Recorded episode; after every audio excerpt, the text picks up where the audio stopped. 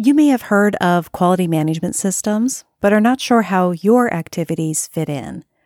Or you've heard of QFD, ISO 9000, Six Sigma, Lean, these cryptic names that you're not sure what they're about. You may be doing activities under one of your company's procedures and asking, why am I spending time on this?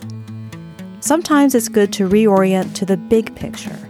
That's what we'll be doing in this episode Reorienting to the QMS. Hello, and welcome to Quality During Design, the place to use quality thinking to create products others love for less. My name is Diana. I'm a senior level quality professional and engineer with over 20 years of experience in manufacturing and design. Listen in and then join the conversation at qualityduringdesign.com. As an employee, you're probably exposed to and working within a quality management system. But we forget about its real purpose. Yes, there's mandatory trainings and refresher presentations, but when it comes to doing the work and understanding why we're doing it, well, it's good to take a pause and consider the big picture. This is like I was with courses. The teacher gives me a syllabus on the first day of class, and by the time I'm halfway through the course and in the depths of a topic, I found myself needing to take a step back, refer back to the syllabus, and reorient myself to what it was I was trying to accomplish. What is a QMS really about? If we reorganize the words into a simple explanation, it's a system to organize and manage quality across the organization. Now, quality is defined by the organization. A food delivery service is going to have a different vision of quality than a dry cleaner. Even if two companies are in the same technology field, they may have different definitions of quality. Think about Walmart and Target. They are both in the same business space, but they focus on different types of quality.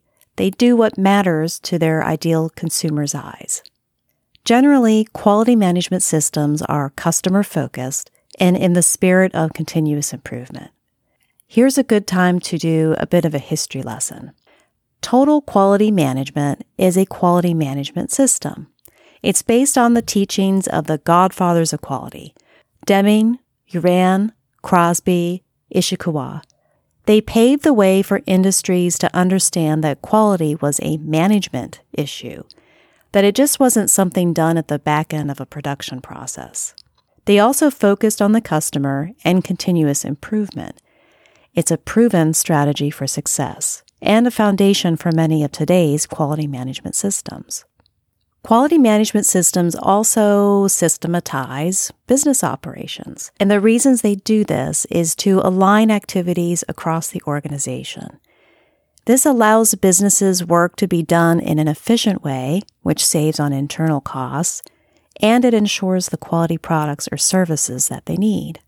A business has strategic and tactical planning. I mean, it has to. And a good quality management system provides a process for our work that aligns what we do with the company's overall goals and objectives. So, in other words, if we follow the quality management system, then we're doing the work the business needs us to do. Sometimes our organization just has to have a quality management system in order to even sell products. But that's because it's generally considered a minimum best practice for businesses to prioritize the needs of our customers and to continuously improve our products and services. We don't want to deliver defective products. Governments don't want to import bad products. And if we're making subcomponents that go into a larger system, our business partners don't want subpar products either. Requirements of our quality management system is sometimes based on the industry we work in or where we sell our products. If selling a particular type of product in a certain location, we need to comply with the laws in that location. These laws can take the form of statutory or regulatory requirements. Statutory refers to laws passed by a government, like the California Prop 65, which requires labeling of toxic chemicals. Regulatory requirements are like laws through proxy. They come from a regulating body that's appointed by a government. Requirements for a quality management system may also be in the form of a contract between private parties. For example, who we make products for requires us to have a quality management system in order to do business with them. That may also require their auditors to come and visit our site to make sure we're using our quality management system. That all seems straightforward. But then again, quality management systems are steeped in business and quality philosophy, concepts, and methods. Let's talk through a high level list of common, more modern quality management system philosophies. See if you can identify which one or which combinations your company might be using. Total Quality Management is a quality management system I mentioned earlier. It's a foundation of the other philosophies we'll talk about today. Total quality management systems include three basic elements a management philosophy, an improvement process or model, and a set of tools to use. If you've heard of tools like the seven quality tools or the seven old tools and seven new tools, this is related to the total quality management system. ISO 9000 is a series of standards for quality management systems. It is authored by the International Organization for Standardization, which is an independent, non governmental organization. ISO 9000 is focused on quality of the product and the processes of the business.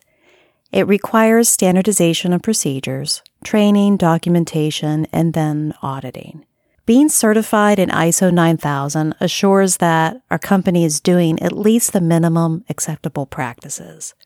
A company can choose to get an ISO certification. They are audited for compliance to ISO standards, but not through ISO, through a separate certification body that's accredited to perform the audits against the standard. Another quality management system philosophy is QFD, or Quality Function Deployment. Its focus is on customer satisfaction, and it's a heavy promoter of cross functional teams. The House of Quality and the Kano model are both tools associated with this type of quality management system. The house of quality is a giant diagram that looks like a house. It organizes design inputs from customer needs through technical specifications. A Kano model is a plot of customer satisfaction where you classify customer requirements against how much your customer will like it. It looks like a scatter plot with an hourglass shape. These tools and this model helps you hone in on the features of your product that will truly delight your customer. For this next one, I may be introducing you to something new. It might be one you've never heard of the Malcolm Baldrige National Quality Award. And I bet you didn't think quality people were competitive, did you? The focus on this award is management systems for performance excellence. It rewards leaders and businesses that implement them. The intent is to promote continuous improvement, Winners get an award, but they also must share the information on how they reached success. The criteria is constantly evolving to represent the best ideas on management systems and practices. This award is the reason we all know about Motorola's Six Sigma methodology.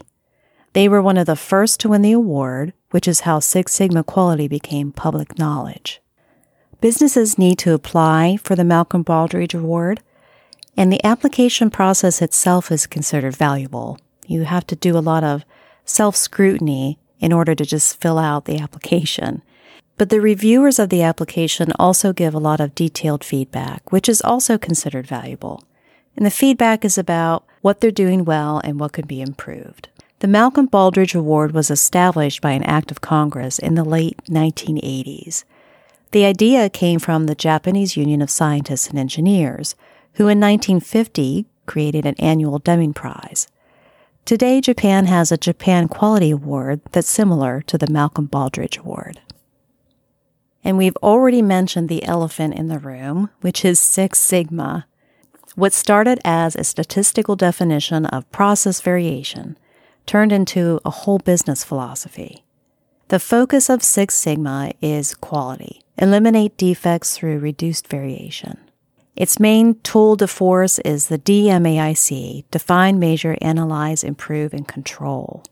A lot of companies like Six Sigma because it's prescriptive. It's pretty specific on how a company should set up and lead efforts. It focuses on data and statistical analysis and design of experiments. Its prescriptive nature is why there are nationwide teams of green, yellow, and black belt Six Sigma practitioners. And whenever I think of Six Sigma, I think of lean manufacturing. The focus of lean is to eliminate waste, increase process speed, and efficiency. I think of it like a diet for producers.